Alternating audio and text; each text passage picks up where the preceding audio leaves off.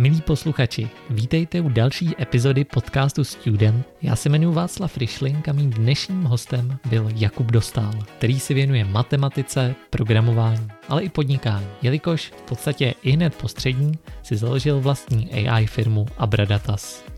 V rozhovoru Kuba vypráví o své cestě, statistice, konkrétně Bezovské statistice, umělé inteligenci, energetice, nebo také o tom, jak správně testovat na drogy za volantem, či jak správně vyslovovat při objednávání si v kavárně. Doufám, že si následující necelou hodinku užijete, budu moc rád za jakoukoliv zpětnou vazbu a zde již rozhovor s Jakubem Dostálem.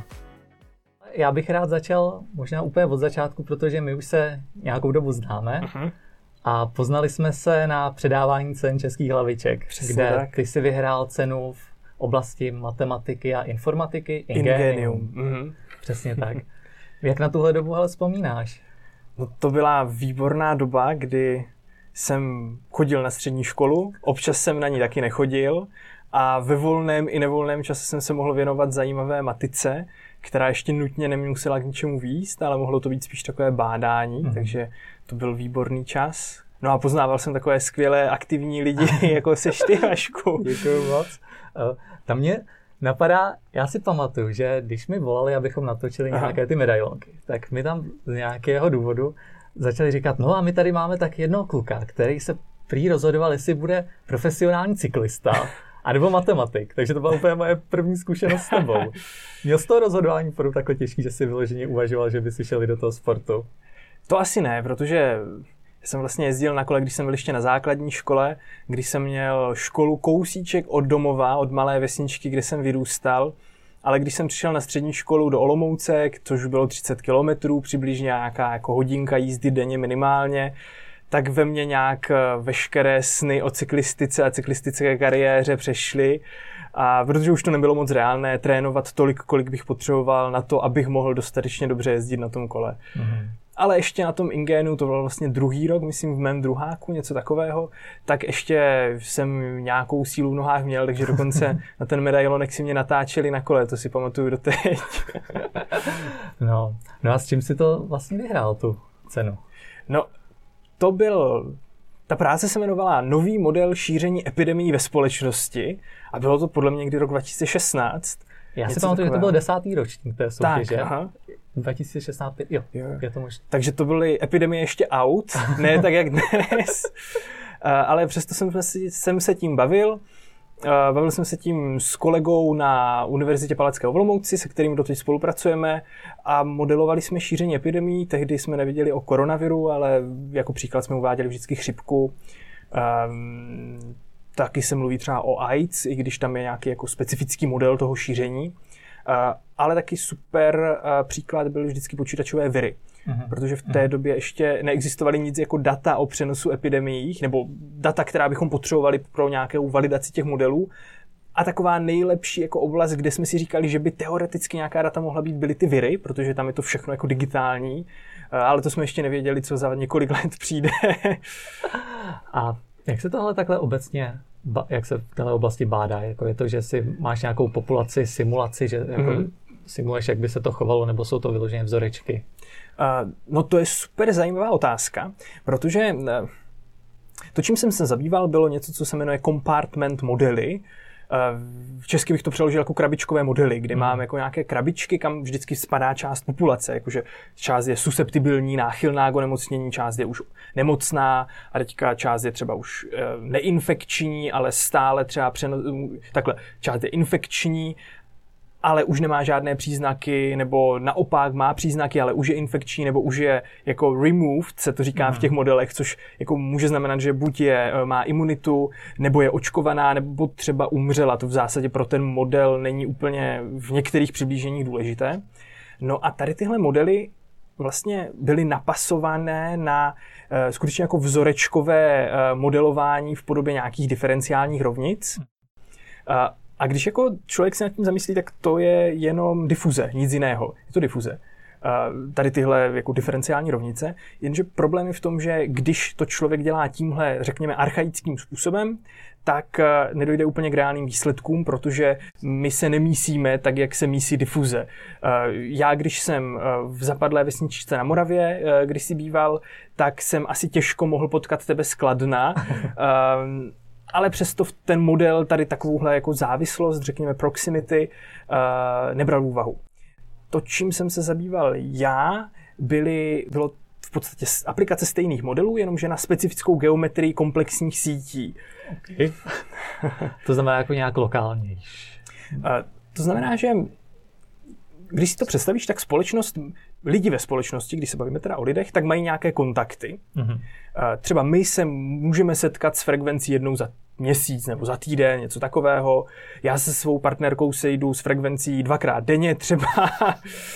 Ehm, no a tady tyhle jakože časy setkání nebo vůbec jako pravděpodobnost setkání nebo periodicita setkání mi může vytvořit něco jako síť. Tu síť si můžu představit jako takové tečky na grafu a mezi nimi hranami, pokud se ti dva lidé setkávají, anebo nehrana, teda jako nic, pokud se nesetkávají. A to je geometrie, na které si šíří ty nemoci, jako je třeba koronavirus, mm-hmm. protože na někoho musíš zakašlat, aby si to uh, předal. A to je geometrie, na které má cenu modelovat ty epidemie. Bohužel už to není tak snadné, jako napsat diferenciálně dovnitř si udělat dva integrály a hotovo. Mm. A takže jako dalo by se to i aplikovat na tu dnešní situaci, Rozhodně. co jsi dělal před těmi pěti lety. No já doufám, že ano. Eh, popravdě řečeno jsem si na začátku té epidemie, ještě před rokem přibližně řekněme, říkal, dobrý, já už dva roky modelování ne, jako nedělal, nechám to jako odborníkům, že jo, nebudu se do toho nějak prčit. A teďka po roce teprve zjišťuju, že Uh, jako nikoho třeba nenapadlo tu epidemii modelovat pořádně na sítích až na nějaké pokusy, které jsou více čím méně významné. Hmm. Takže teďka se do toho tak pomaličku ponořujeme, ale u toho modelování nebo toho modelování toho typu, které jsem já dělal, nám jde spíše o pochopení těch principů a mechanismů. Nejde, hmm. nám, nejde nám tolik o to říct, kolik tady bude nakažených za týden. Hmm. Takže řekl bych, že to, co jsem dělal, byl, možná bych to nazval spíš základnější výzkum, než to, co potřebuje, nebo než to, co jsme před měsícem potřebovali akutně vědět, prostě kolik za tři dny bude volných lůžek v nemocnici. Hmm. A nemáš náhodou i nějaké informace, jak se to třeba obecně řešil, že ty si říkáš, teď, teď se k tomu zase trošku jako dostáváte mm. s kolegy, tak myslíš, že jako do toho byly takhle ty vědci, respektive jako tahle ta širší komunita zahrnuta už od počátku, nebo to bylo všechno takový šití horkou jehlou, protože to byla situace, kterou nikdo asi nečekal? Šití horkou jehlou to bylo určitě, ale s tím se asi nic nedalo jako dělat, když je to něco tak jako překvapujícího, jako černá labuť, hmm. jak říká můj oblíbený autor tak Pantalep. Eh, přesně tak, tak ono jako nic jiného než šít horkou jehlou nejde. Teď je otázka, jak se tou horkou jehlou bude šít, bych řekl. Jako tím, že já ještě částečně pořád vždycky tak utíkám do té akademické sféry, kde se bavím s těmi mými kolegy a někdy něco publikujeme, ne až tak odborného, spíš takového názorového, tak do toho mírný vhled mám, ne jako mm. rozhodně velký. A jako je spoustu problémů asi, které vznikly kolem té epidemie, ať už od těch modelů, které jsou nevalidovatelné, až po jakousi jako slepou důvěru v na první pohled nereálných modelů, které představují třeba nekonečný exponenciální růst, kde za 14 dní bychom měli 15 milionů e, nakažených v České republice, což úplně reálné není samozřejmě. Takže je, je to různé a dělali se různé chyby na různých úrovních, asi také různě dobrá práce na různých úrovních. Jasně, takhle, tak asi už pojďme po něčem o to. Tohle. O koronaviru teď mluví každý. Přesně tak. Uh, ty jsi říkal, že působíš i ještě trošku vědě, ve vědě? já si povídám s akademiky, nevím, jestli se to dá nazvat působení ve vědě. A to mě, to mě vlastně zaráží, že ty jsi měl zajímavý zkouš, že ty jsi vlastně ze střední, mm-hmm přeskočil úplně vysokou školu a rovnou si jako začal působit takhle v, jako ve vyšších sférách, v vozovkách. Vyšších sférách to ne, to zní strašně. Takže, nebo takhle, mě by zajímalo, uh, jak pro tebe byl tenhle ten přechod plynulý, nebo hmm. jestli tam byly nějaké překážky, jak jsi se jako počínal? Jako vždycky, když se mě někdo zeptá na otázku podobnou tohoto, tak říkám, že jsem špatný student se štěstím na učitele. Mm-hmm. Takže já měl to obrovské štěstí, že eh, na střední škole která byla asi 200 metrů od Přírodecké fakulty Univerzity Palackého, mm-hmm. kousíček, tak eh, jsem se seznámil s Tomášem Firstem, mohl bych říct možná doktorem Tomášem Firstem, ale on si na tom rozhodně nepotrpí, za to mě ještě vynadá, že mu říkám doktor, um, se kterým jsem právě dělal tuhle sočku. Uh, no a potom jsem využil nějakých programů na Univerzitě Palackého, že jsem docházel na některé přednášky místo mých eh, předmětů na střední. Naštěstí mi to umožnili jak na střední, tak na vysoké a tím, že Tomáš je takový nekonvenční a ani trošku si nepotrpí, spíš naopak na všech titulech a nějakém jako hierarchickém žebříčku a, a podobných věcech, tak jsem měl možnost skutečně nahlídnout do něčemu, čemu se dalo říct věda, což vypadalo tak, že jsem tam mi poslal nějaký dataset a potřeboval na tom něco spočítat, něco vymyslet, vymýšleli jsme tady epidemie a potom milion dalších věcí. E, občas, když neměl čas a vě- tušil, že bych něčemu mohl rozumět, tak na mě hodil nějakou přednášku, což pro mě byla jako vždycky strašný stres. Uh, takže tak nějak jako tím, že jsem měl štěstí na učitele, jsem se k tomu měl štěstí dostat. Kdyby skončil někoho jiného, asi to tak nedopadne. Jo, myslíš, že to na tebe mělo velký vliv? Jako... To rozhodně. Jako všechno, co jsem dělal, za všechno, co jsem dělal, vždycky mohli nějací jednotlivci. Mm-hmm. Kdyby nebylo výborného učitele na základní škole, tak chodím úplně na jiné gymnázium a nebyl bych tak blízko vysoké školy, přírodecké fakultě v Olomouci a třeba by všechno dopadlo jinak. Mm. To je zajímavá úvaha. No a co ta statistika? Nebo protože já vím, že vaše skupina hlavně se věnuje statistice, konkrétně Bejzovské statistice. Jo, jo, jo. Tak možná, jak se to, říkám to správně, Bejzovská statistika. Říkáš to správně, Bejzovská statistika, ne Bayesovská statistika. jo, jo, to je zajímavé, to já slychávám jako na univerzitách, že to Aha. pořád jako vysvět, vyslovuju jako bias. A vždycky si vzpomenu na tebe a řeknu si, Přesně aha. Jo, jo. No, mm-hmm. o čem to je možná úplně od začátku? No, já bych možná, abych dal jako kredit uh, jiným, tak mm-hmm. to jako my se tím nebavíme až tak na Olomouci, v Olomouci na univerzitě, když bychom chtěli a snažíme se o to, ale je to spíš uskupení pár jednotlivců z Olomouce, z Prahy, z Pardubic a máme takové uskupení, kterému říkáme Forbin, psáno dokonce uh, for jako čtyřka a to ičko, to moc lidí neví, píšem jako uh, s vyslou čáru, jako podmíněnou pravděpodobnost. Aha, tak to mi uniklo. jo, jo. Takže to je taková organizace, kterou založil právě Tomáš First s Halinou Šimkovou, velkou jako forenzní genetičkou v České republice. A tam se snažíme prosazovat jako bejzovštinu, bejzovskou statistiku, bejzovskou inferenci, my radši, raději říkáme v různých oborech od jako statistiky až po, až po forenzní vědy třeba. Mm-hmm. Soudnictví, jurisdikci taky. Jurisdikci, justici, tak.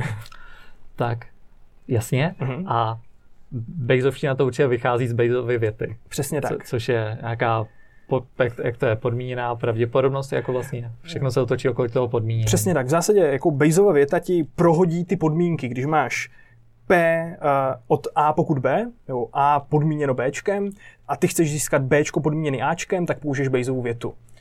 Jako v zásadě to je jenom houpačka. To je úplně stejný vztah, jak, eh, jak se tomu řekne, eh, taková ta páka, houpačka. Dvouosá páka, ne je to dvouskloná páka, to je něco ze základky. tak jako ten vzoreček je úplně stejný, jenom jsou tam jiný písmenka. A tak dali si nějaký konkrétnější případ, protože ať se nebavíme tak jako jenom o vzorečkách na nějakém Jasně. případu, co si třeba i řešil, nebo kde to může člověk použít i třeba v reálném životě, v osobním. Rozhodně. Uh, no tak normálně teda, když je koronavirus, tak dáváme t, uh, jako příklady ke koronaviru, ale že už jsme řekli, že už stačí. to máme za sebou. Tak uh, k drogotestům. Když tě zastaví policajt, no. když jdeš autem, a dá ti test na drogy, tak ten test ty na něj, já myslím, že napliveš nebo něco takového. Nemám Přesně to nevím, Já taky naštěstí ne. a ten test ti řekne plus minus. Což mm-hmm. znamená plus jako nějaká kontrola, ale to nechme stranou. Prostě ti řekne, test vyšel pozitivně, test vyšel negativně. A potom v příbalovém letáku toho testu si počítáš, jaká je pravděpodobnost, najdeš, najdeš takové ty uh, specificity a senzitivity. Mm-hmm. To jsou pravděpodobnosti, že ten test vyjde pozitivně, pokud ten člověk je skutečně nemocný, a pravděpodobnost, že ten test vyjde negativně, pokud je skutečně nemocný. Nebo, nebo respektive nemocný, v tomhle případě, že skutečně bral drogy nebo nebral drogy. Jo.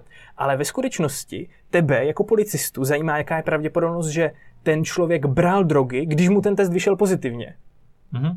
Takže to je to převrácení. Přesně tak, to je to převrácení.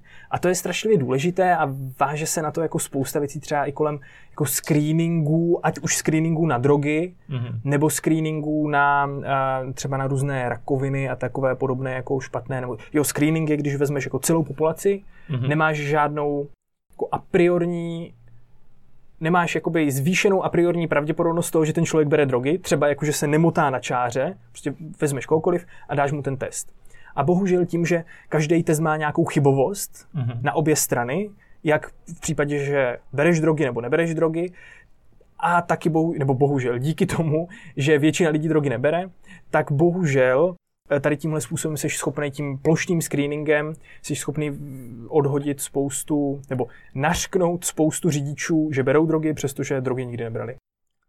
Takže ale s tímhle jako člověk sám nemůže nic dělat, to je jenom prostě o tom, jak to oni vyhodnocují a jak se k tomu asi obecně přistupuje. Hlavně jak se to používá, tak neměl by se dělat plošný screening na drogy, když senzitivita a specificita není dostatečně velká, což u žádného testu není. Mm-hmm. A, a co, by, co, by, co by jako dopomohlo k tomuhle, aby se to jako, aby, bo jako je nějaká jiná metoda, než prostě přijít no, někomu a říct mu, hele, tak no, mi tady něco ukáž. Ne, nedělat ten screening, dát mu ten test. Aha. V zásadě, když zastavíš člověka, tak pravděpodobně tvoje nejlepší, tvůj nejlepší odhad pravděpodobnosti, že bere drogy, je podívat se třeba na nějaký velký statistický soubor lidí, a zeptat se na procento těch lidí, kteří mají řidičák a zároveň berou drogy, nebo kteří jezdí autem a zároveň berou drogy. Dobře. To je nějaká tvoje a priorní pravděpodobnost toho, že ten člověk zrovna řídí pod vlivem alkoholu. Jo, takže když, když přijdu k nějakému mm-hmm. náhodnému člověku, tak vím, že třeba je šance 4% nebo 2%, že... Podle mě 0,5%. 0,5%. No, když, kdo ví, tak, kdo ví. X procent Přesně tak. X. Přesně tak, ano. Ale což je celkem málo, protože v té Bayesově větě, že jo, násobím nějaký ty moje dopočty z těch senzitivity a specificit tou uh, prevalencí, to znamená tou a priorní představou, to znamená těmi 4%.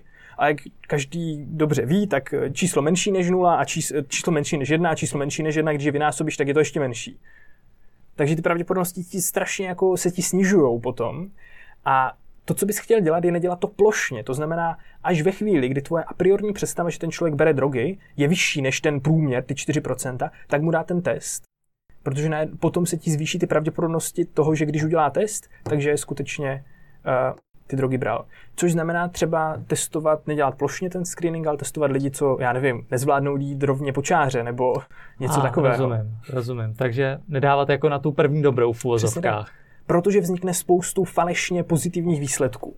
Spoustu lidí, kteří, kterým test vyjde pozitivně, ale drogy nebrali. Hmm. Ale to je strašně technická diskuze. To je technická diskuze, ale podle mě zajímavá. Hmm. No, zajímavé na tom je, že úplně stejný problém je samozřejmě u testů na koronavirus. Ale tak. Yes, yes. No a tam tohle je jako všechno bavení se o těch nejistotách. Mm-hmm. A já vím, že ve statistice mm-hmm. je mhm. takový jako velký spor Aha. Bejzovština versus frekventisté. To je pravda. Jaký je tam ten rozdíl mezi tím vnímáním té statistiky? No, čím dál tím víc já se do toho nějak snažím proniknout nebo pronikám, tak si myslím, že ten spor je v pokládání otázek. Frekventista si pokládá jiné otázky než Bayesian. Mm-hmm. Uh, a já osobně mám pocit, že Bayesian si pokládá ty otázky, které zajímají praktika nebo zajímají jako lidé, lidi v reálném světě a nejenom na akademické půdě. Mm-hmm. Uh, jako, to není moje nějaké přesvědčení o tom, že Bayesiánství je lepší. V zásadě ta matika je správná na obou stranách. Špatné je to, jak se interpretují ty odpovědi. Podle mě teda. A proto já si myslím, že prostě Bayesovština je praktičtější, ať už kvůli nejistotám, nebo kvůli té interpretaci, nebo kvůli těm odpovědím, které je schopné dávat a proto Eh, se snažím dělat bejzovštinu. Já žádný té test dělat neumím. a jaký jsou teda typické otázky, co si pokládají? Uh, to je složitý. Uh, vlastně v té klasické statistice všichni dělají nějaké testy, což je nějaká jako arbitrární, jako náhod, nebo náhodně zvolená, nějak no, arbitrárně zvolená metrika, která se nějak porovnává a potom se k tomu dopočítává nějaké p-value. Mm-hmm. Představme si, že mám, hele, představ si, že máš včelky. Teďka vlastně eh, já zpracovám nějaká data k včelkám a včelky, ať je to jednoduché, tak prostě píchneme jim injekci, jedné skupině a druhé skupině nepíchneme injekci. A pak je vystavíme nějakému stresu a měříme nějakou jejich reakci na ten stres a to, jestli se ta reakce po té uh, vakcinaci liší od té před tou vakcinací. A klasický statistik by teda si spočítal, jako, ať už měříme tam, co chceme, tam třeba nějaké jako expresi genu nebo čehokoliv, tak jsou to nějaká čísla. Klasický statistik by udělal, teďka jako doufám, že někdo nevezme za, eh, za slovo, protože já nevím, co by dělal klasický statistik, protože já to nikdy nestudoval. ale podle mě by vzal něco jako nějaké průměry a strčil to do nějakého t-testu, který prostě je na porovnávání nějakých dvou hladin, eh, kdyby mu vyšla nějaká testovací statistika, potom by mu vyšla nějaká p hodnota, p-value, a když by ta P hodnota byla třeba větší nebo třeba menší než 0,05, tak by to buď zamítl nebo přijal, nebo něco tak přijal, ne, ale zamítl. Kde Takže to je nějaká hodnota jistoty, ta P value, nebo co, co by... No, a, ale to je ta otázka, jako co je to P value? P value je, a teďka to řeknu vágně, jo, je pravděpodobnost toho, že jsem naměřil ty data, co jsem naměřil, nebo něco, co je ještě něco ještě horšího, přesně tak, za podmínky, že a teďka neplatí nulová hypotéza, nebo že platí za nějaké podmínky šílené, že neplatí nulová hypotéza. Asi já teďka taky bych nechtěl dávat. A píšeš z toho zkoušku, ne? Ještě ne, ještě, jo, ne. ještě ne. Ale, no, jasně. Tak jak tak, ale je to jako nějaký strašlivě komplikovaný jako konstrukt. Pravděpodobnost, že naměřím to, co jsem naměřil, nebo něco horšího, pokud platí nebo neplatí nějaká hypotéza. A koho to zajímá, takový číslo? No nikoho. Mě zajímá, jaká je pravděpodobnost, že když je vakcinuju, že budou vejce odolní stresu, než když je nenavakcinuju. Ne, ne to je tak jednoduché. Jaká je pravděpodobnost, že prostě tahle skupina je větší než tahle skupina. Hotovo. A to mi Bayesovština dovolí, když tomu dám nějaký model, tak na to mi dovolí odpovědět. A kla- frekventismus mi odpoví na to, jaká je pravděpodobnost, že naměřím to, co jsem naměřil, nebo něco horšího, pokud platí nebo neplatí nějaká hypotéza tak koho to zajímá, jako to p-value, že jo? tak si byly nějaké aféry v akademii, že? Eh, přesně nedávno. Tomu se říká p-hacking. P-hacking. P-hacking. Jo. A jestli teda bych mohl jako k tomu ještě něco říct, já zase nechci furt kecat, že jo? Ne, povídej to. tak, to tady seš. jako, já nechci jenom jako házet hnůj na, tu, na ten fragmentismus, Aha. protože uh, jako Bejzovština vznikla s Bejzem někdy prostě 1700 něco, jo, jako strašně dávno, pak to nějak jako zvětšoval nebo dělal na něčem podobném, nebo udělal to samé, jenom to znovu publikoval Laplace jako 1800 něco, mm-hmm. ale a v té době jako oni věděli, na co chcou ptát, ale ještě jako nebylo žádné datasety, žádné počítače, ani zdaleka, že jo. No a pak přišla období, řekněme, po válce, druhé světové válce, prostě 1940, uh, že jo, člověk, který se jmenuje Fisher, teď si nepamatuju na křesní jméno, to to je ten pán, co udělal ten Fisherův To je ten pán, co udělal Fisherův test a napsal tu velkou knížku, ze které prostě se odvíjí všechna statistika frekventistická. Mm. Uh, no a uh, jako to byl celkem dobrý nápad, protože oni v té době třeba, že chtěli odpovídat na ty bejzovské otázky, nebo na ty podle mě správné otázky, které lidi zajímají, tak oni neměli vůbec žádný výpočetní výkon. A bohužel spočítat ty odpovědi někdy stojí nějaký výpočetní výkon. Takže oni prostě věděli, jo, tohle chceme, to neumíme spočítat, mm-hmm. jako nezvládneme výpočetně spočítat, nemáme počítače, ale kdybychom trošku tu otázku upravili, tak tohle už zvládnu spočítat prostě s tuškou na papíře. A nějaká odpověď to bude. Sice na jako trošku vedlejší otázku, která, jako ze které budu muset těžce jako nějak eh, mávat rukama, aby mi to dal ten výsledek, ale jako zvládnu to spočítat. Takže tady jako bylo místo pro frekventistickou statistiku, když nebyl výpočetní výkon. Ale když teď máme výpočetní výkon, já všechny jako výpočty bych zvládl dělat na telefonu teoreticky, jako stran výpočetního výkonu, tak jako není důvod odpovídat na otázky, na které se nikdo neptá. Když máme výpočetní výkon, můžeme odpovídat na otázky, které lidi zajímají. Takže takové ty průměry, mediány, to je taková jakoby zjednodušená verze a Jo, jako hlavně všechny ty testy. Milion testy. testů pro milion případů a nikdo neví, kdy který patří. A když použije člověk jeden na nevídemu, tak použije druhý a má publikovaný článek. A to je pak, že to pak nikdo nedokáže zreplikovat. Přesně tak, pak přesně tak, no. Hmm. No super. Doufám, no. že jsem se moc jako technicky nerozkecal, nebo ne, nerozvášnil. Ne, určitě ne, to určitě ne. Ale tak můžeme klidně přejít uh, k něčemu méně technickému. Hmm. A uh, to, to, to se teda teďka trošku vrátíme zpátky, uh-huh. ale ty vlastně po těch hlavičkách, uh-huh. tak ty jsi se potom začal míchat k energetice. Uh-huh. Přesně tak. Jak to zase vzniklo? No to byla jako další strašlivá náhoda, která nějak formovala můj život. Asi jako život všech formují náhody, že jo? Kdy ty hlavičky, vlastně i ty, my jsme mluvili o tom, že se natáčel nějaký medailonek. Ten medailonek se pak promítal v Brně v tom Sonocentrum, nějak tak se to jmenuje. To bylo. A zároveň to natáčela česká televize a pak to běželo na nějakém ČT1, ČT2 mm-hmm. nebo na něčem takovém. A jako v celkem v prime timeu, prostě někdy večer v sobotu nebo jako něco takového superového. A v té době se teď už můj kolega koukal na televizi a říkal si, ty tady ten kluk dělá matiku, to je zajímavý. A pak si všiml toho, že stojím v Olomouci před, Orlo, před Orlojem, což bylo kousek od toho, kde v té době bydlel. A, a ten kolega se jmenuje František Smolka, a, který v té době začínal budovat obchodníka s elektrickou energií a viděl tam spoustu těch jako matematických problémů, které se tam musí řešit. A tak jednou, protože samozřejmě na mě číslo neměl, tak zavolal do mé školy, kde mu řekli, že rozhodně žádnému, že nikomu nedají eh, jako číslo na studenta, co když je to úchyl nějaký. Eh, ale on, jelikož je takový výmluvný, zkušený, strašně milý člověk, tak přemluvil takovou decentní paní uh, sekretářku pravděpodobně, které se dovolal, aby si napsala jeho číslo. Paní sekretářka potom přinesla číslo mé strašlivě hodné uh, paní uh, třídní učitelce a ta potom přinesla číslo mě a řekla, že nějaký František Smolka, že mám tady zavolat a že nějaký elektrárny.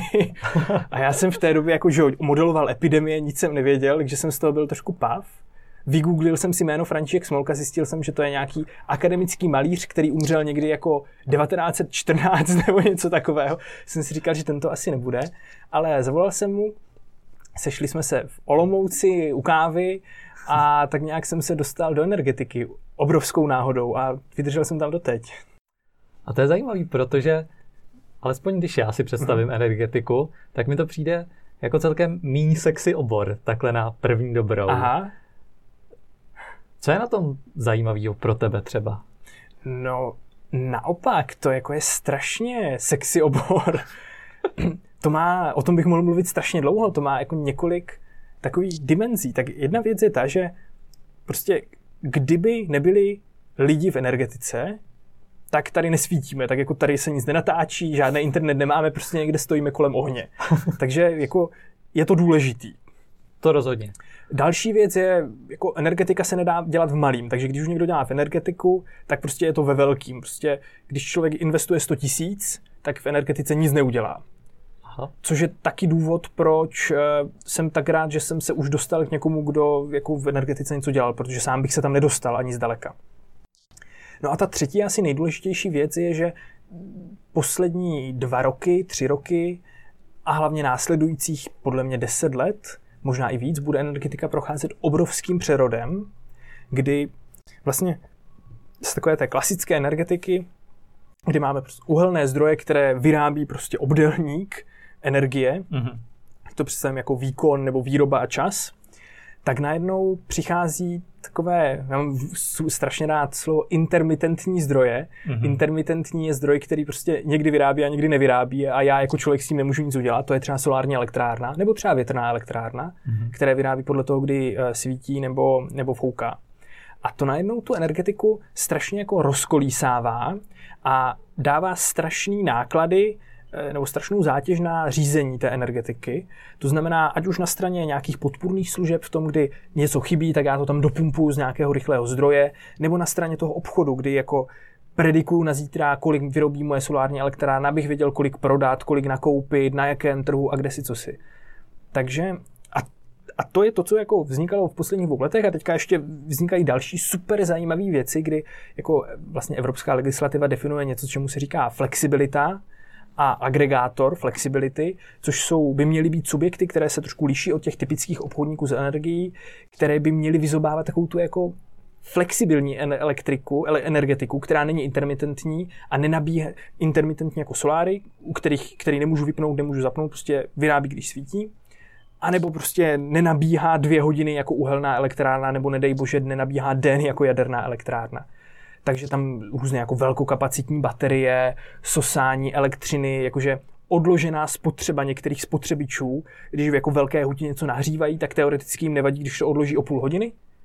Ten obrovský výkon, který, který potřebují pro mm-hmm. nějaké nahřívání, ale energetice to strašně pomůže, protože zrovna tuhle půl hodiny je tam nedostatek elektřiny a tak dále a tak dále. Do toho je tam asi milion trhů s elektrickou energií, různé časy, různé jakože objemy, různé ceny, různé přetoky eh, zahraniční. Jako to je extrémně zajímavá oblast. A čím dál tím víc, i když se bavím se, se staršími, zkušenějšími lidmi jako z precizních firm, které řídí českou soustavu, jako je Čepska, Česká energetická přenosová soustava, tak ti prostě říkají, jako pozor, teď je čas, kdy potřebujeme energetice matematiky.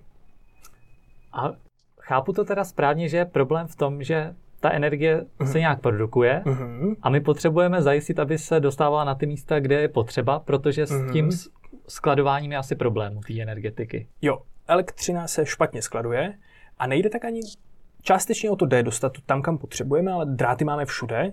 Jde spíš o to, aby Protože energetika funguje takzvaně nalej vylej, jak říká kolega Smolka. Prostě každou sekundu, každou mikrosekundu, to, co do té sítě pumpuju, z ní musím tak vypumpovávat.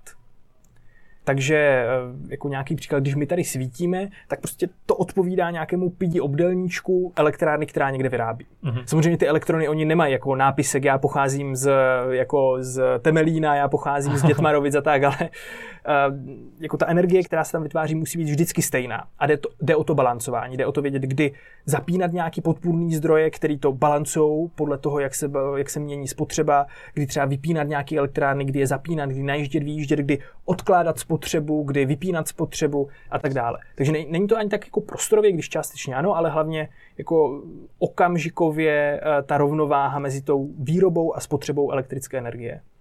To je zajímavé si si uvědomit, že já když vždycky v pokoji zapnu světlo, mm-hmm. tak se v tu dobu musí někde vyrábět teda pravděpodobně energie. No, no jasně. Jako ta elektřina nevydrží ani v těch drátech. Jako to, to prostě, co spotřebováváme, to zároveň vyrábíme. A přijde ti, že se nebo takhle, já mhm. když jsem říkal původně, že mi to nepřijde jako sexy obor, mm-hmm. tak jsem měl na mysli... Už jsi změnil názor? Uh, lehce.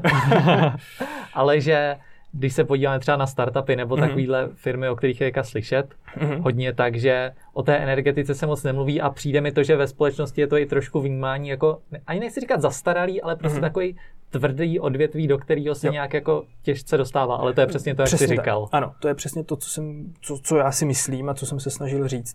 Prostě jako, jak to říct, a, aby to nevyznělo nějak špatně, ale když uh, udělám startup, který když udělám apku, která scheduluje, jako plánuje uh, nějaký dovozce, takový ty všechny uh, liftága a výdu a podobně, tak je to relativně jednoduché a každý tomu rozumí. Prostě autíčko vezme uh, produkt, a autíčko musí někam přejet a tam ho vyndat. A teďka musím řešit jako netriviální věci, jak to skládat do autíčka, kudy to autíčko má jet a tak dále. Nesnažím se říct, že to je triviální, ale každý si to dokáže představit. Když to, ta energetika je něco, co podle mě netolik lidí ví, jak funguje. Já rozhodně nevím do detailu, jak funguje. Já vím jako jenom kousíček, čím se zabývám. A proto je tak těžký tam vstoupit. To je jeden důvod. Druhý důvod je, že v Česku máme jako velké hegemony typu ČES, E.ON, kteří prostě ovládají obrovskou část trhu a jako vedle nich se vtlačit není vůbec jednoduché. Mohl by si mm-hmm. možná konkrétně, nebo co, co si třeba teďka nedávno dělal jako nějakou ještě úlohu co si vyřešil třeba pomocí té Bezovštiny nebo i umělé Aha. inteligence, když já vím, že ty s tou umělou inteligencí... A tak umělá inteligence je slovo. Samozřejmě, když něco prodávám, tak všechno je umělá inteligence. Když se bavím jako technicky, tak jako si uvědomuji, že všechno je prostě násobení matic, že jo? to je pravda. Odehdá se mě někdo ptal, jestli nás zabijou jako killer AI, tak jsem mi řekl, že si nedokážu představit násobení matic v mým počítači, jak je zabije. Uh, příklad nějaký. Uh, no, já spolupracuji s tou skupinou Solar Global, konkrét, mm-hmm. hlavně se Solar Global Energy, ale taky se Solar Global Service jako obchodníkem, nějakým provozovatelem. A my jsme byli první, pokud se můžu vychloubat, mm. už v roce jako strašně dávno, 2017, myslím, kteří jsme postavili eh, velkokapacitní úložiště energie, velkokapacitní baterii. Což představte si to jako takový ten kan, karton, ne, um, takový to, co jezdí za kamionem. Um, Teď, teď uh, já vím, co myslíš. No. Uh, no, kamion, dejme Ka- tomu kamion.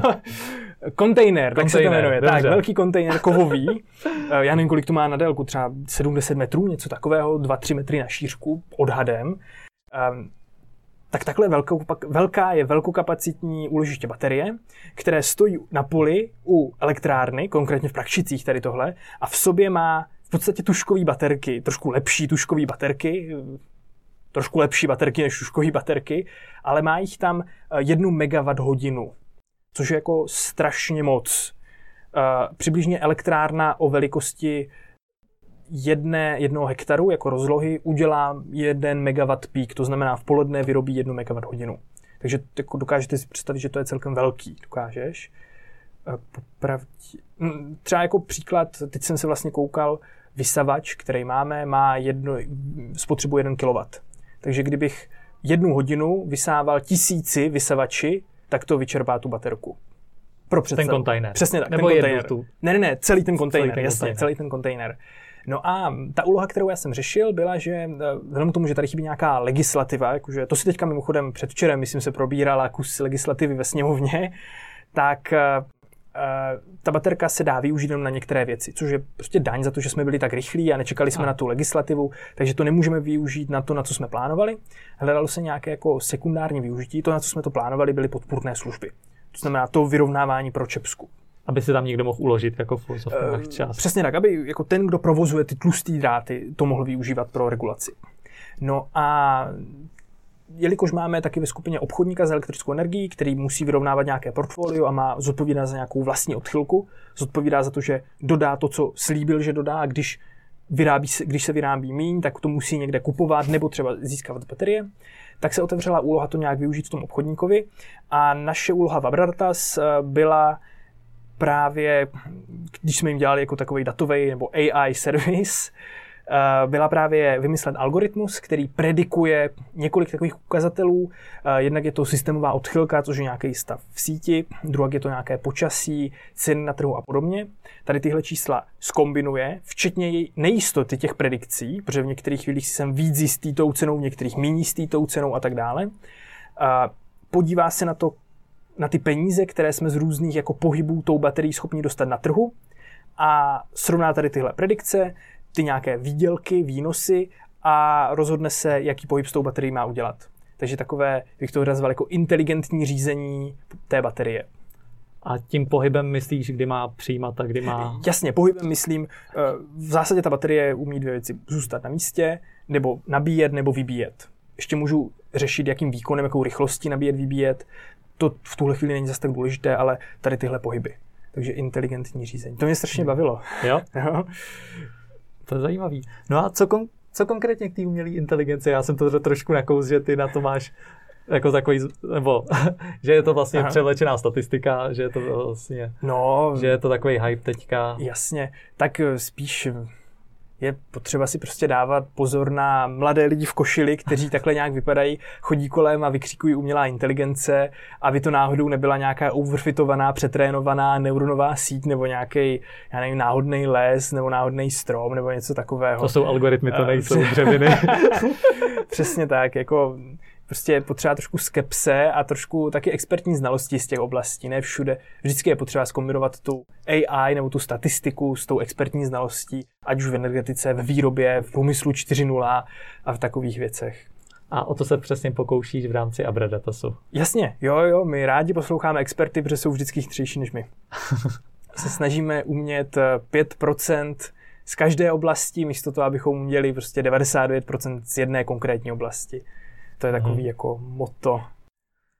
Takže v té umělé inteligenci přijde ti, že hmm. se klade víc důrazu jako na všechny ty architektury, jako jak postavit tu neuronovou síť, jak postavit, hmm. já nevím, konkrétní modely, ale že, nebo takhle, já osobně hmm. jako mám pocit, že teďka se ta umělá inteligence převrátila do takových sfér, že jako je potřeba 10 doktorandů, hmm uh, velká skupina lidí typu Google, Facebook mm. a ty jako vymýšlí ty hluboký mm. modely, které ti potom dokážou nějakým způsobem třeba Jasně. komunikovat. Mm. Ale z tohle povídání mně přijde, že jako je tady hrozně moc problémů, mm. kteří vla, který vlastně by tohleto třeba možná potřebovali, mm. možná ne, ale že jde o to jako vykomunikovat, co vlastně potřebujou. No, to má několik aspektů. Jako, určitě máš pravdu, že existuje tady takovýto low hanging fruit, prostě věci, které můžu jako vyřešit aniž bych na to potřeboval neuronovou síť, která má bilion, miliardu parametrů. To je jedna věc. Druhá věc je, že spoustu oblastí potřebuje skutečně, jak říkáš, jako vykomunikovat ten reálný problém, správně definovat problém, to je strašná obtíž, vždycky všude. Um, takže rozhodně je o, jde o tu komunikaci nebo o tu expertní znalost, kterou tam ten expert je schopný dodat a ta neuronová síť třeba by uměla získat, ale potřebovali by třeba desetkrát tolik dat. Mm-hmm. A jako druhá věc je, že třeba to, jako kde já tak chodím v energetice, tak my jsme jako neuronovou síť nepotřebovali. Všechno jsme vyřešili nějakou víc explainable, nějakým explainable modelem. Jako to, to, je zase technický výraz, jako neuronová síť nemá moc, eh, není moc jako vys, ne, nedá se zodpovědět na to, přesně tak, nedá se zodpovědět na to, proč se tak rozhodla.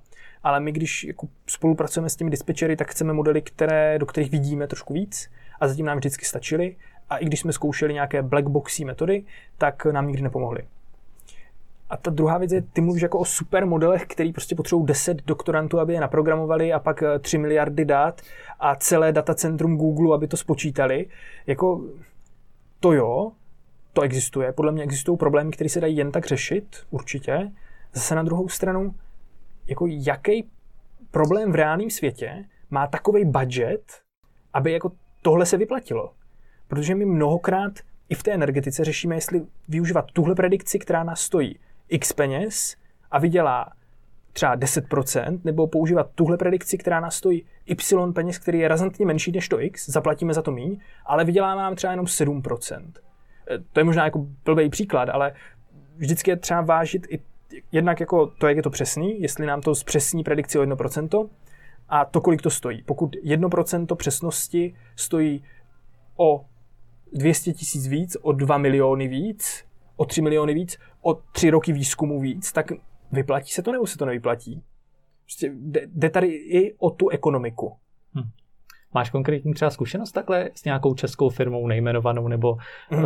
v jakých průmyslech se třeba jako tohle to teďka aktuálně může řešit, nebo ty si řešil? Jako myslíš tady tenhle problém té ekonomiky, tady takových projektů? Třeba, co jste řešili v rámci toho Abradatasu, nebo s čím se potýkáš? Jasně, úplně jako pro věc, kterou řeším, nechci říct každodenně, ale jako celkem dlouhodobě, je prostě forecasting výroby ze solárních elektráren, třeba na day ahead, den dopředu nebo na dvě hodiny dopředu. Prostě dnes chci vědět, kolik mi solární elektrárna vyrobí každou hodinu zítra.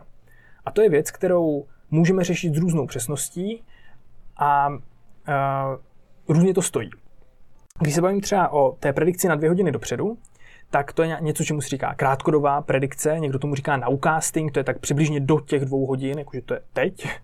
A můžu na to použít buď něco, čemu se říká numerical weather predictions, což jsou předpovědi počasí, nic jiného, mm-hmm.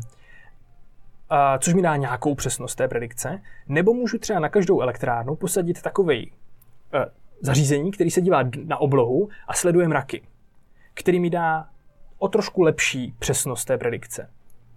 Že tam je ten obraz? Přesně tak, že tam je obraz a že vidím aktuální situaci nad tou elektrárnou a nemusím se spolíhat jenom na nějakou předpověď počasí z nějakých numerických modelů.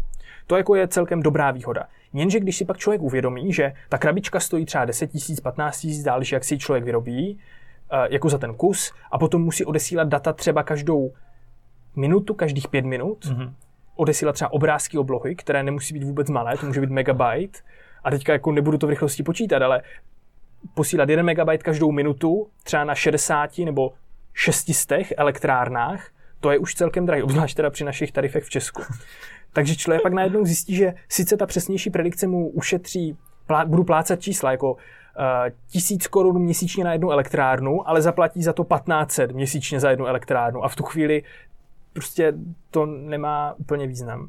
Ale to možná je trošku odběhnutí od těch velkých neuronových sítí. Ne, to ani ne. Eh, spíš mě ještě napadlo, jestli mm-hmm. máš nějakou jinou oblíbenou oblast, kromě energetiky.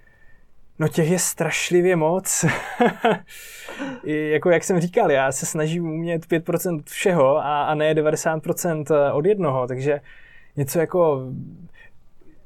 Teďka se snažíme dělat něco, co já jsem nazval Nature 4.0 nebo příroda 4.0, kdy se snažíme tak nějak pomáhat eh, takovým těm jako věcem kolem přírody pomocí jako umělé inteligence a technologie, eh, co třeba děláme doteď, je taková krabice, já ji říkám krabice, jmenuje se to iMac Box, mm-hmm. ve kterém je kamera, eh, kam výzkumníci, kteří eh, takové ty šlechtitelské stanice, které mají takový pidi políčka a tam pěstují nějaké obilí třeba a pak jedno obilí zalijou dvakrát denně, druhý jednou denně, to si vymýšlím, většinou to polijou nějakou jako látkou a potom chcou třeba zjistit uh, výnosnost, to, jak jsou velký ty zrníčka, takové nějaké metriky, které jako musí hlásit, počítá se třeba HTZ, hmotnost tisíce zrn. A právě ta naše krabice je schopná pomocí nějaké obrazové analýzy, kdyby byl zákazník, řeknu umělé inteligence, je eh, schopné to analyzovat. Takže jako příroda je super zajímavá věc. Poslední dobou mě taky hodně zajímají jako informace. To, co se tak nějak šíří veřejně prostorem, protože jako většina toho, jak lidstvo komunikujeme, je zdrtivé, řekl bych z naprosté většiny je psaným písmem a psané písmo nějak se dá třeba automaticky pracovat, nějaký Natural Language Processing, NLP, Uh, taky se tam šíří všichni ti trolové, ruští a američtí a tak dále, různé dezinformace. Takže to je oblast, na kterou, kterou jako oťukávám už tak jako druhý, třetí rok, uh, na kterou mám celkem vyhraněné názory, jako na claimy nebo na výroky různých lidí, že mají algoritmus, který je schopný odhalovat dezinformace. Si jako občas ťukám na hlavu a jsem velmi, velmi skeptický. Mm-hmm. Podle mě to nejde, odhalit, dezinf- odhalit dezinformaci. Podle mě nejde říct, co je pravda a co ne. Odhalit dezinformaci může ta otázka být formulovaná trošku jinak, aby byla podle mě odpovědětelná, ale to je taky oblast, do které bych se rád ponořil, ale poslední dobou mi na to nezbývá čas. Takže rozhodně nemáš pocit, že by tady teďka nebyl jako prostor pro aplikaci umělé inteligence, protože mi to přijde, mm-hmm. takže teďka z každé strany tady je mm-hmm. jeden startup, co dělá umělou inteligenci, jo. tady tyhle ty řeší, tyhle ty řeší tohle, takže určitě nemáš pocit, že by nebylo na čem pracovat. Ne, to ne, to ani trošku. Jako, no, vůbec.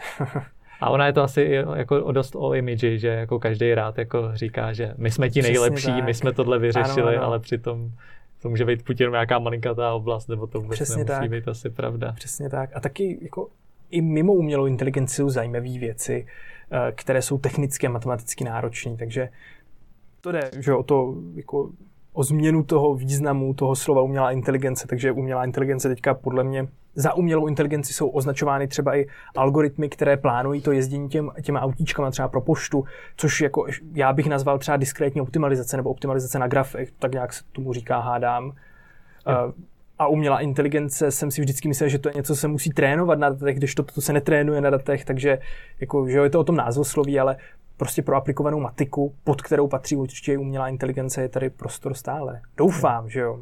Mě by ještě zajímalo, uh, ty jenom neprogramuješ, jenom neděláš matematiku, mm-hmm. ty se, ty jako, jak řídíš tu mm-hmm. firmu? Uh, no. Jsi tam na mm-hmm. pozici CEO? Dalo by se to tak říct. My jsme pidi firmička, takže... Jasně. Ale spíš, mm-hmm. jak se třeba učil nějaké to podnikatelské know-how nebo nějaké to jednání, protože to určitě mm-hmm. člověk jako ve škole nedostane. Jako, já jsem se obecně nic neuč, moc jsem se toho ve škole takhle nenaučil. Všechno jsem se naučil jako programovat v Pythonu, že jo. Jsem se naučil, že nevím kdy, asi v prváku na střední, jako tím, že jsem si to učil sám, ani jsem zkoušel dělat, jako nějaké projektíky. A řekl bych, že takhle jenom mnohem méně úspěšně přistupuju taky k tomu podnikání. Tedy, že jako, to je asi kliše, learning by doing, že jo, ale u mě to tak asi platí. Já jako žádnou učebnici o mark- managementu jsem si nečetl, žádnou učebnici o obchodu jsem si nečetl, trošku se jich děsím uh, a spíš to tak jako zkouším. Což možná má za důsledek určitě neoptimální výsledky, ale jako aspoň je to větší zábava. A osvědčil se ti třeba nějaká rada, nebo jako jak přistupovat k jednání, ať už je to o vyjednávání projektů, mm-hmm. nebo obecně s jednáním jako s řediteli, nebo s lidmi, co t- o věcích rozhodují. A, ha, to má asi zase několik jako úrovní. E, plno věcí mi tak nějak radí a ukazuje nebo představuje jako ten můj kolega František mm-hmm. Smolka, který prostě podniká 40 let, takže jako má za sebou spoustu oblastí a spoustu úspěchů, že od něj je co se učit a taky má taky jako styl výborný. Eh, takže od něj mám pár takových vychytávek, mezi které patří třeba takzvaně klíčová mezidveřní otázka. Taková technika, kterou mi vykládal, jak někdy použil a Voterovi používá.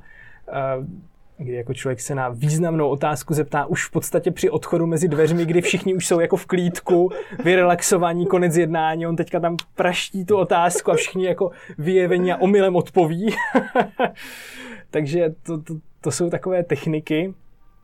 Eh, nebo když jsem potřeboval rychle jeden podpis od účetní, tak jsem na ní skočil asi v 7 hodin ráno u ní doma. Ona měla nevýhodu, že měla kancelář u ní doma, tak říkala, že musí rychle zavést eh, jako dceru do školky, ale že teda jsem to já, takže mi to rychle podepíše. takže to jsou takové tričky, ale ve skutečnosti teďka jsem po jednom jednání byl trošku jako nespokojený s tím, jak jsem to vedl. Mm-hmm.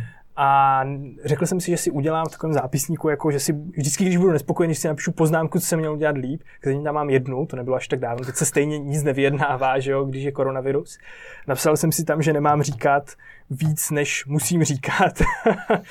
Což eh, byla taková chyba, co jsem udělal, ale tak snad ji už moc dělat nebudu. Tak tady doufám, že to je v pohodě, tady můžeš Jasně, říkat. tady, tady je to v pohodě. Já bych to ještě na, na závěr zakončil mm-hmm. nějaký úplně random tématem. Ano. A mně se na tobě líbí, že ty jsi odborník na kávu, nebo vždycky vím, že vždycky, když se někam jdeme, tak Já se tak jenom tvářím. První věc je, tahle káva je kyselá, tohle je moc hipsterský. jak, jo, jo. jak se pozná dobrá káva? Dobrá káva. Já mám rád takovou tu italskou kávu, to znamená kávu, která je jako dělaná, pražená na tmavo, je v ní kus robusty, a tedy není tak kyselá, jak všechny ty hipsterské kávy, které se pijou všude po Praze. Já mám v Olomouci jednu výbornou kavárnu, kde mají výbornou italskou kávu z Terstu, nebo z Trieste, chcete-li, že jo. Um, takže ta kyselina není moc pro mě, ale když člověk teďka už částečně bydlí v Praze, tak se hol nedá nic dělat, protože tady se nic jiného pít nedá. V podstatě se má stoprocentní arabika z Keni, chutná to jako citron. a No. A takže v Praze ještě nemáš místečko. Furt hledám nějaké jako takový, takový to zapadlý místečko, kam chodí jenom ti štamgasti, nejlépe Itala nebo nějakého Makedonce, Rumuna klidně, který to bude dělat, kde bude super hořká, eh, hořká káva, silná káva. Pár jsem našel, protože je tu, jsou tu lidi, kteří dováží kafe taky z toho terstu, ale vždycky jsou tak daleko, že to vůbec nemám prostě jako po cestě do práce nebo do kanceláře, domů, u domu, u kanceláře, že furt hledám něco dobrého. Takže kdybys měl nějaký tip no, nebo na super hořkou diváci, eh, jako italskou kávu, tak za to budu moc rád. No, já právě ty vůbec nepiju kávu, nebo mm-hmm. maximálně třeba latte, ale to vím, no, že jako tě jako nepotěším. S mlíkem, tak to si můžeš dát mlíko celý, že jo, jo. No a, a co třeba ty fast foodové kávy, to jako není nějaká třeba světlejší výjimka, jako a co třeba, je fast foodová? nebo já jako nevím, takový jako... ty spa, Starbucksy a podobně? Třeba. Aha, jsem jednou vešel do Starbucksu a odešel jsem, než jsem si objednal. Vůbec netuším, jaká tam je káva, já tam jsem nikdy moc nešel. Hlavně protože oni se tam specializují ne na ty, na ty věci kolem, na to mlíko v tom, na ty různé příchutě a tak. Na to moc nejsem. Takže vyloženě espresso. espresso. Jedině espresso. nečte se to, nečte se to expre... Že jo, začali jsme tím bejzem a bájesem, můžeme skončit tím espressem a expressem. Takže je to S? Je to espresso, no jasně. Espresso, ty jo, zase chyba. V Itálii prostě jenom kafe. No to já si pamatuju, vlastně jsem jednou s tebou byl v kavárně a objednával jsem si macchiato nebo macchiato, teďka nevím, co to Macchiato, to si pamatuju, to jsem ti nikdy neodpustil. macchiato neexistuje, to je macchiato. Je to macchiato a espresso, takže Přesně tak. to si musím někam napsat. Přesně Ale Kuba, já ti moc děkuju. Myslím, já moc děkuju. Super. super, já jsem moc rád. Určitě. Tak jo, já vám děkuji moc za pozornost, doufám, že jste si rozhovor užili. Budeme moc rádi, když nám dáte vědět, jak se nám to líbilo. A kde je dobrá káva v Praze? A to hlavně. A určitě napište zprávu, kdy vás něco zajímalo a budu se těšit u dalšího dílu. Mějte se fajn. Ahoj. Ahoj.